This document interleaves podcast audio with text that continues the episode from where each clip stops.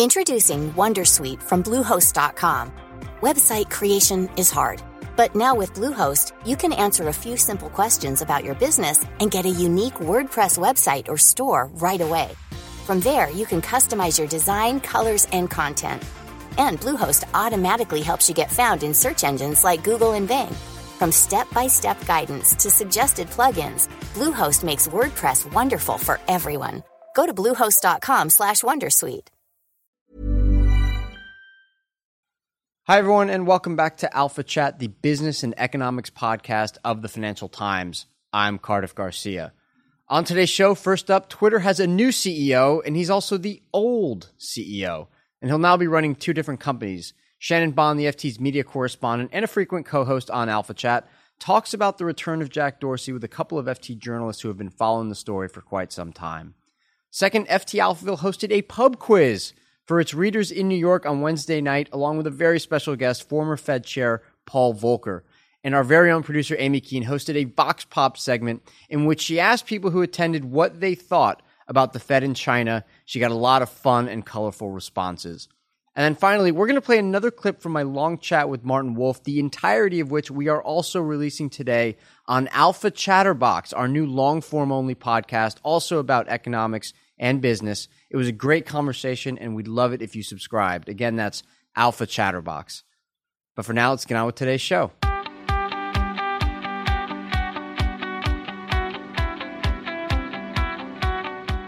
I'm Shannon Bond, the FT's U.S. media correspondent in New York, and I'm joined on the line by Hannah Kuchler, our San Francisco correspondent, and from London, Andrew Hill, our management editor. And we're going to talk about Jack being back. Jack Dorsey, one of the co founders of Twitter, is back in the hot seat as CEO.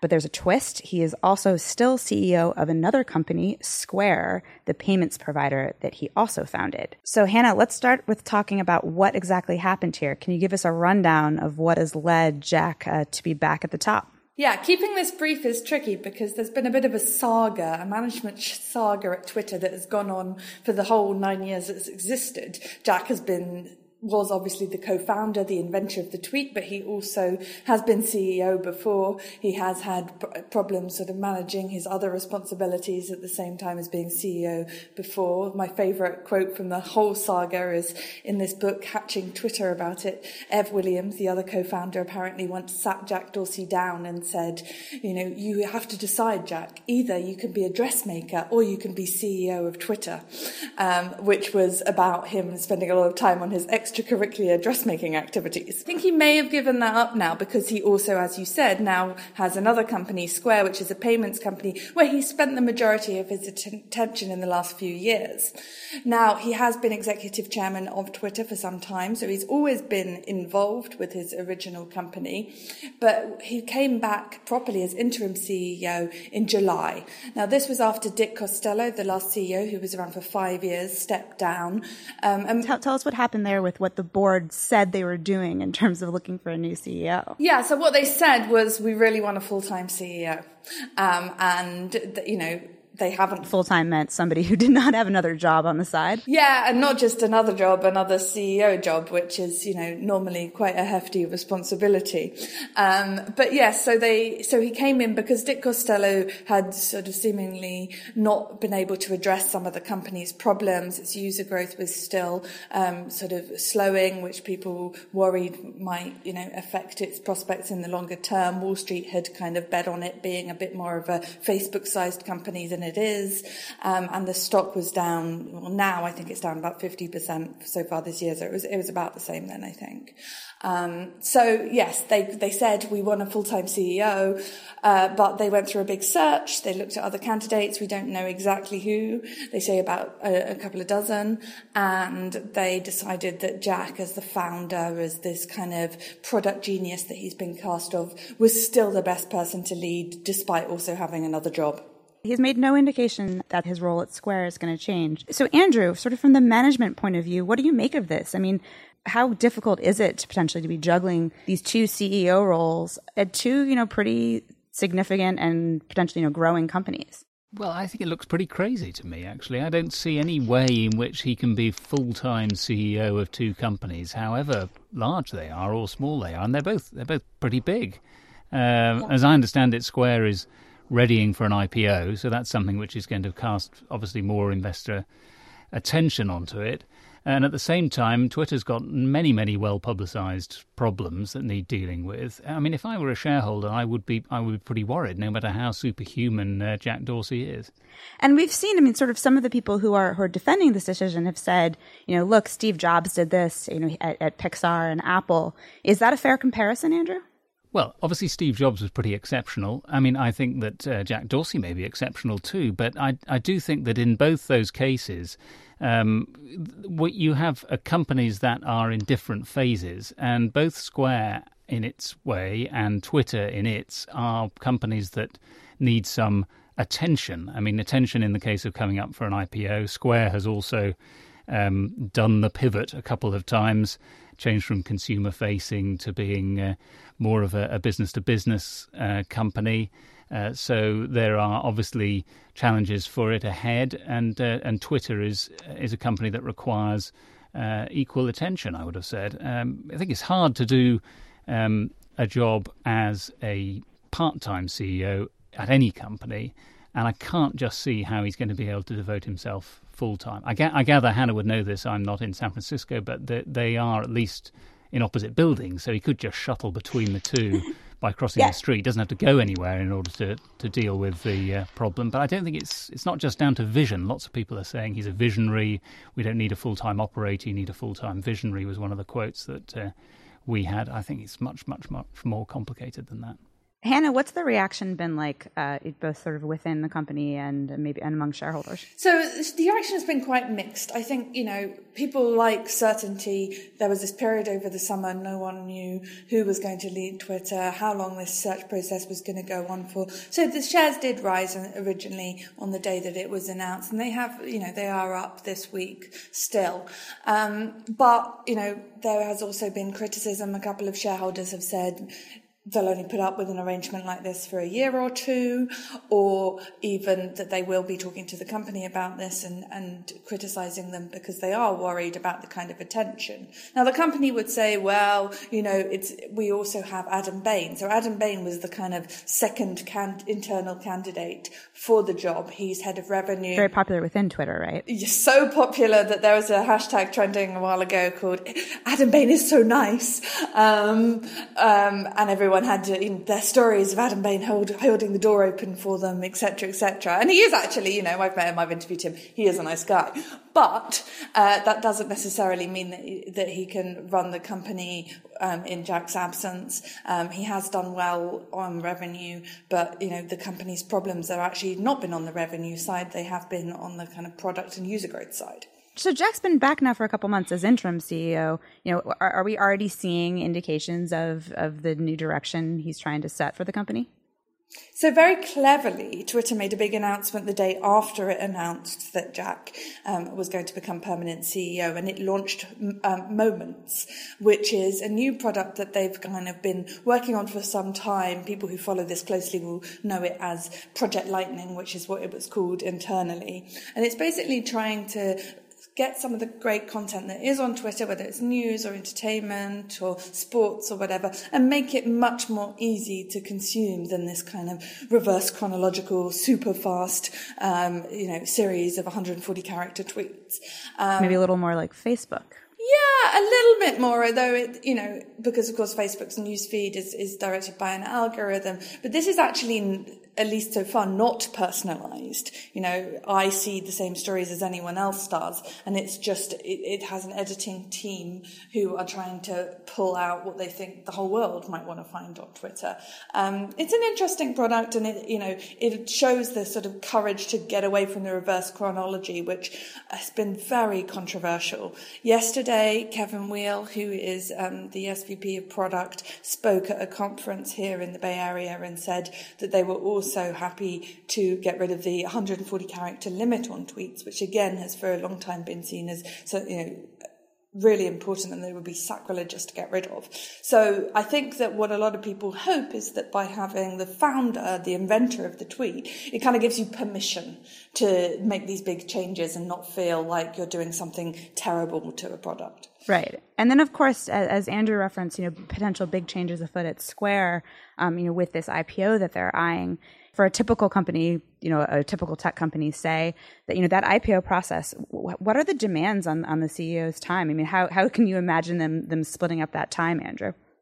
Well, I guess like any IPO, uh, there's a large amount of marketing involved.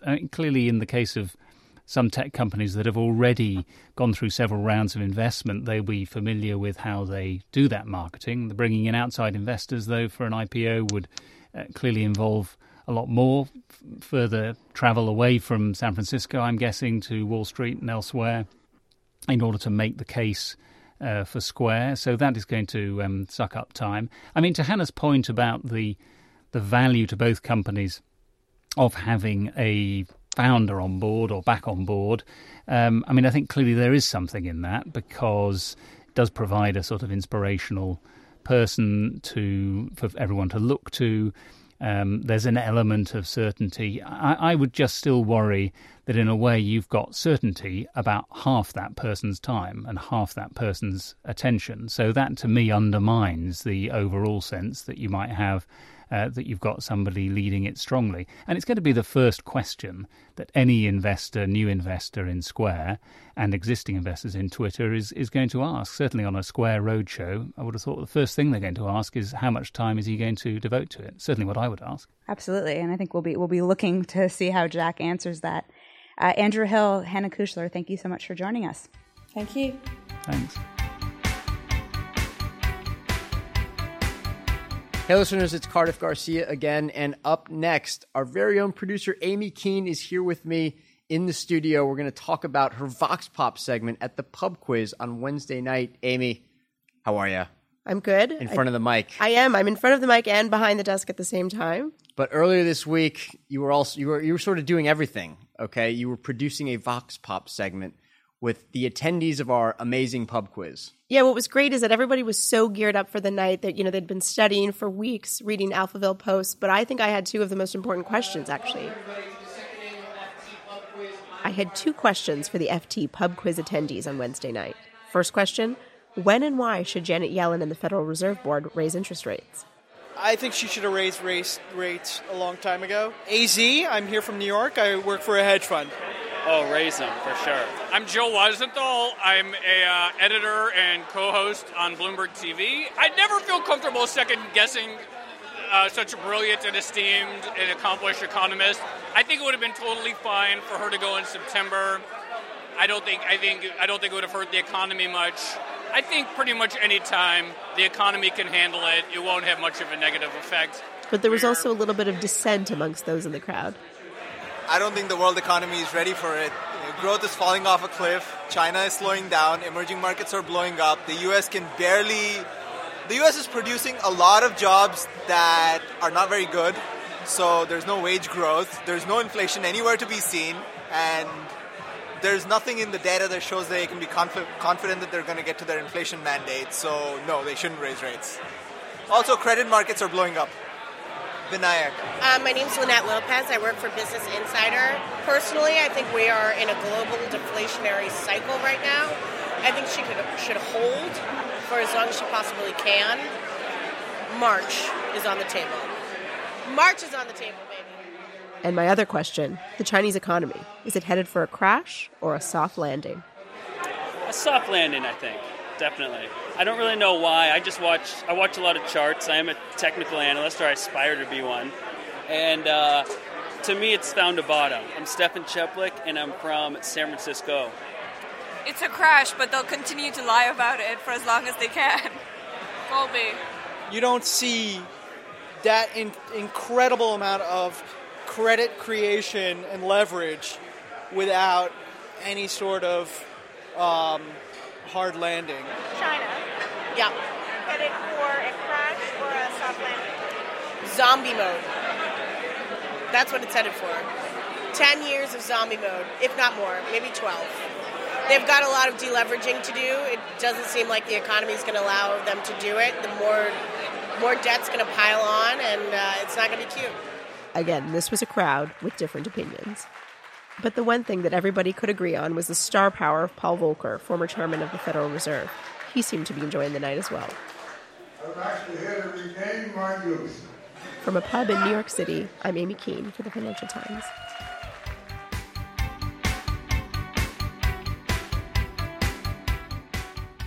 Hey, listeners, it's Cardiff Garcia again. And for the last segment of Alpha Chat, we are going to run another clip from my conversation with Martin Wolf. In this clip, he talks about secular stagnation and its implications for monetary policy. Here it is.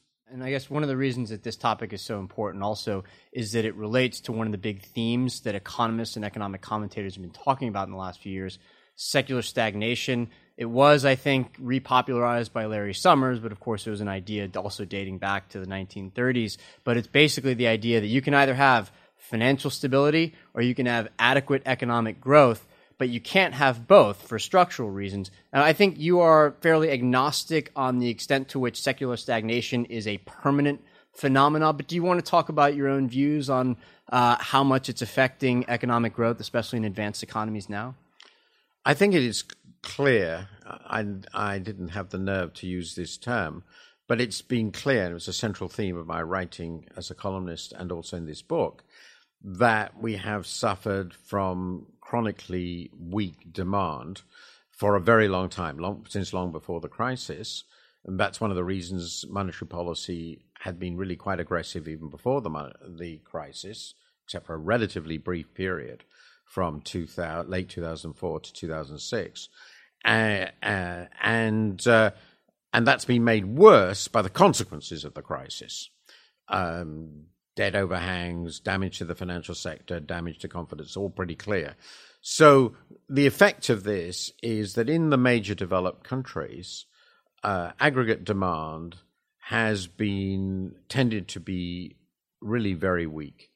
And in recent years, the single most potent indicator of that is we've pursued what would be, by most historical standards, extremely expansionary monetary policies with incredibly low intervention rates, near zero, and uh, and um, rapid expansions of balance sheets of the central banks, so-called quantitative easing, with really remarkably little effect on demand. I mean, demand has been be- be- between weak and very weak. So that suggests there is a sort of chronic demand problem in our economies. And that's what secular stagnation is about. It's not about supply, though that's relevant too. It's about demand relative to supply. And it seems to me the clearest indication that we have a serious demand problem relative to supply is how low equilibrium interest rates seem to be. And of course, this is reinforced and underpinned by how low long term real rates seem to be um, in the neighborhood of zero and have been for years. The, the monetary environment we've had since 2008, um, so now getting on for uh, seven years, has no precedent as far as we can see. It's the most expansionary in in design ever with so little consequence. So I think that's secular stagnation. That's where we are.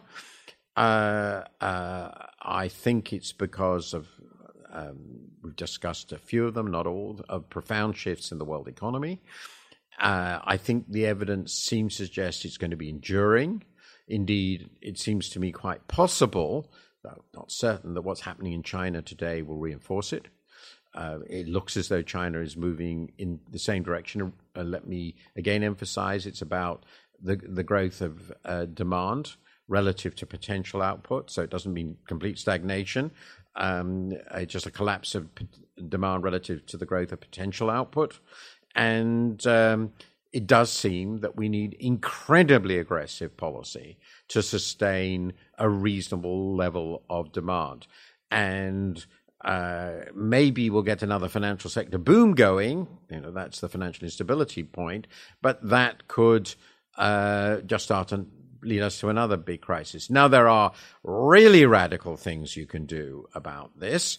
Um, and the most radical one actually brings us right back to our discussion of 100% reserve banking or uh, government creation of the money supply is, of course, an idea promulgated famously by Milton Friedman, uh, which is you take the whole business of creating money out of the hand of the private sector on an emergency basis.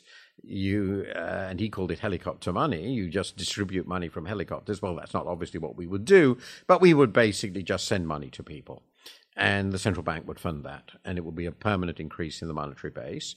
Uh, and the people would no doubt spend, and we would get rid of the demand problem. But of course, people are very terrified of the longer term consequences of that in many different ways, and no one yet dared to say they're explicitly doing it, though I sort of suspect when we look back 30 years from now, we'll have seen that the Japanese are doing that now, uh, though they pretend they're not. But the it's not that there is nothing we can do in this segment. We can go to more negative rates. Uh, you know, we, we, don't zero isn't the lower bound. We can go to negative rates. We can see uh, that. We can change the inflation target, though I don't think that would help much uh, to lower real interest rates further. Uh, but we're sort of getting to the point where it, it is reasonable to worry that conventional or even unconventional conventional policies aren't enough. And if we have one more, and this is a point I made very recently in the column, it seems to me one more serious negative shock for the world might well lead us into this sort of territory. And looking at the world economy right now, it's not terribly difficult to imagine such shocks are happening. And I presume that's why the Federal Reserve just now decided not to raise rates. Right. So I, I should mention that you write about this in the afterword to the shifts and the shocks, which you just finished. You kind of have like a a kind of ascending level of potency for monetary policy. You start with inflation targeting, which you think is better than what we have now, but wouldn't be that useful. And then you have nominal GDP targeting. And then on top of that, you have nominal GDP targeting backed by helicopter financing. Um, this, by the way, I should full disclosure, this is also my preferred um, my preferred way for the central bank to, to move forward. But at the same time, I sort of understand the political objections here, which is that it looks an awful lot like the monetary authorities injecting themselves into fiscal policymaking. How do you get around that? Well, I think this is what I've always felt. And uh, uh, in an ideal world, uh, if we were in an extreme crisis, I would rather this were done. I, I certainly would in the past have rather this were done by uh, cooperation between the two. So in that case, what would have happened is, uh, uh, to put it very simply, the central, the, the, the, fiscal authority decides to run a larger fiscal deficit, just slash taxes, uh, or if you're doing what Jeremy Corbyn calls people's QE, increases investment. Uh, the government, the central bank buys the bonds, that's agreed with him, and the bonds are cancelled. And then it's essentially monetary financing of the fiscal deficit. It's a fiscal decision, and it's made in extreme per- uh, circumstances, and it continues until the problem goes away.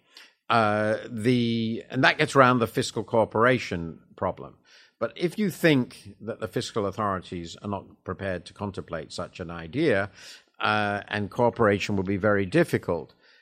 Um, you could possibly imagine uh, the argument. This is at least the argument some friends of mine are putting forward, and I haven't de- yet written about it, so I haven't decided what I really think about it in terms of the politics. But basically, say, look, you're doing this in order to raise inflation. That's a monetary policy objective. There's no doubt about it, and the uh, central bank could be given uh, since it's part of the government, uh, this is an additional instrument. And uh, the obvious way to do that will be simply to say uh, the the central bank will be entitled to have from the uh, the tax authority the names of all taxpayers uh, and um, ideally you want the names of all citizens, certainly all adult citizens, um, in cu- countries which have large welfare states like ours, effectively, if you, they're part of the revenue system, so it will be everybody. The US might be somewhat different, um, but you'd have to get round that from a technical point of view. And then you simply um, uh, decide to send, I don't know, $300 or $400 into every account. It would just appear and they will be entitled to go and spend it. Uh, and it will be a monetary policy instrument in more or less the same way that when the central bank goes out and and buys trillions of dollars of U.S. bonds from the market, the money ends up in the accounts of all the people who used to hold the bonds, and they don't really ask whether it was created, how the Fed created it. Um, so you could argue that if he was given that authority, that this is basically in pursuit of a monetary policy objective, which is to get inflation up, and it will continue until the monetary policy objective is fulfilled. I think there are some problems with that from a political economy point of view, um, uh, but it will be acting under its delegated authority uh, from the political system to raise inflation. So I wouldn't be as worried about it as I was in the past. But I do think, you know, I wish I weren't we weren't here, but it does seem to be where we here where we Sure. are. Hey, listeners, it's Cardiff Garcia talking to you directly one last time. I just want to remind you that you can subscribe to Alpha Chatterbox, our long form only podcast about economics and business, where you can listen to all 90 minutes of my conversation with Martin Wolf. I really encourage you to. It was a great chat.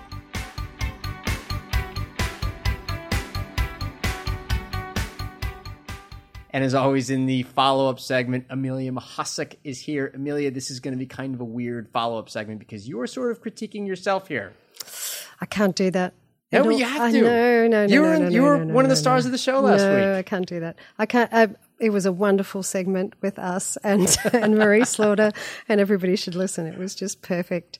There's nothing to add, but I did want to bring up something about one of the other segments, which was also really interesting. Emily Parker talking about Cuba and the internet and The internet in Cuba and how access is expanding very slowly. Sure. and the spread of information. So, along those lines, Cardiff, I think that there should have been some information about your Cuban roots Okay. because that was the only thing that I thought was missing. Was uh, A personal touch, if you well, will. yeah, you showed a lot of depth of knowledge about Cuba without going into exa- and s- proficiency in Spanish and uh, how to use the internet cafe and Right. all of that kind of stuff. So yeah, so I guess I, I'll I'll reveal it now. My parents were both born in Cuba. This is one of my pet topics. Uh, I did some reporting there, which I think I mentioned earlier this year for the FT. Um, I guess yeah, one of the one of the tricky things about a segment like that is that we're putting the spotlight on Emily Parker's work. So if I inject myself too much into the conversation, it would feel a little I don't know, a little too much me, you know? Mm-hmm. no a little too thing. narcissistic. It'd be a little weird. But but I know what your point. In other words, maybe a line or two saying, by the way, I'm Cuban, so I'm really fascinated in this, and maybe my enthusiasm would translate through to the listener, and they'd get interested because of that. And also, you have quite strong views about the expat community in America and the progress in Cuba. So, right. Right. Yeah. Yeah. Views are, I guess, split in that sense, right? The right and left are right and wrong. If you want to know more about that, go to the Financial Times and look up my op ed from last December. There, that's all about me right there. Okay. Too much. I'm getting uncomfortable. No, no, no, no, no, never too much. Um, and uh, the other thing I wanted to bring up was um, the Alphaville quiz. You give, The give people, quiz. yeah, the pub quiz. So I gather people can get in on the action online with uh, your questions. Indeed. So essentially, yeah, they can go to FT Alphaville and they can take an interactive quiz that includes some of the questions from the pub quiz, but there will also be some questions that were either too hard or just too damn wonky, even for an Alphaville run pub quiz. So definitely go to FT Alphaville, take that. It's a lot of fun. And there's also going to be a few other posts about this uh, in the coming week or so. So look out for that. Amelia, this is always fun. All right. But if I'm going to talk about myself a little more, all right, next time I'm going to insist that you talk about yourself too when you were one of the co hosts. Well, if you have a Ukrainian Greek segment, I can talk about my roots. Okay. We'll do that sometime. Okay, sounds good. All right. Amelia Mahasik, always a pleasure. Thank you, Carter. And that's all the time we have for today's show. This podcast is edited, produced by Aimee Keane. Nobody has ever been more appropriately named than Aimee Keane. Thanks so much, Aimee. If you want to get in touch with us, and we'd really love for you to, you can call us at 917 551 5012. Leave a voicemail. Let us know if it's okay for us to play your voicemail on the air, or you can email us at alphachat at ft.com. Finally, I'm on Twitter at Cardiff Garcia. You can find me there. Otherwise, we'll see you next week.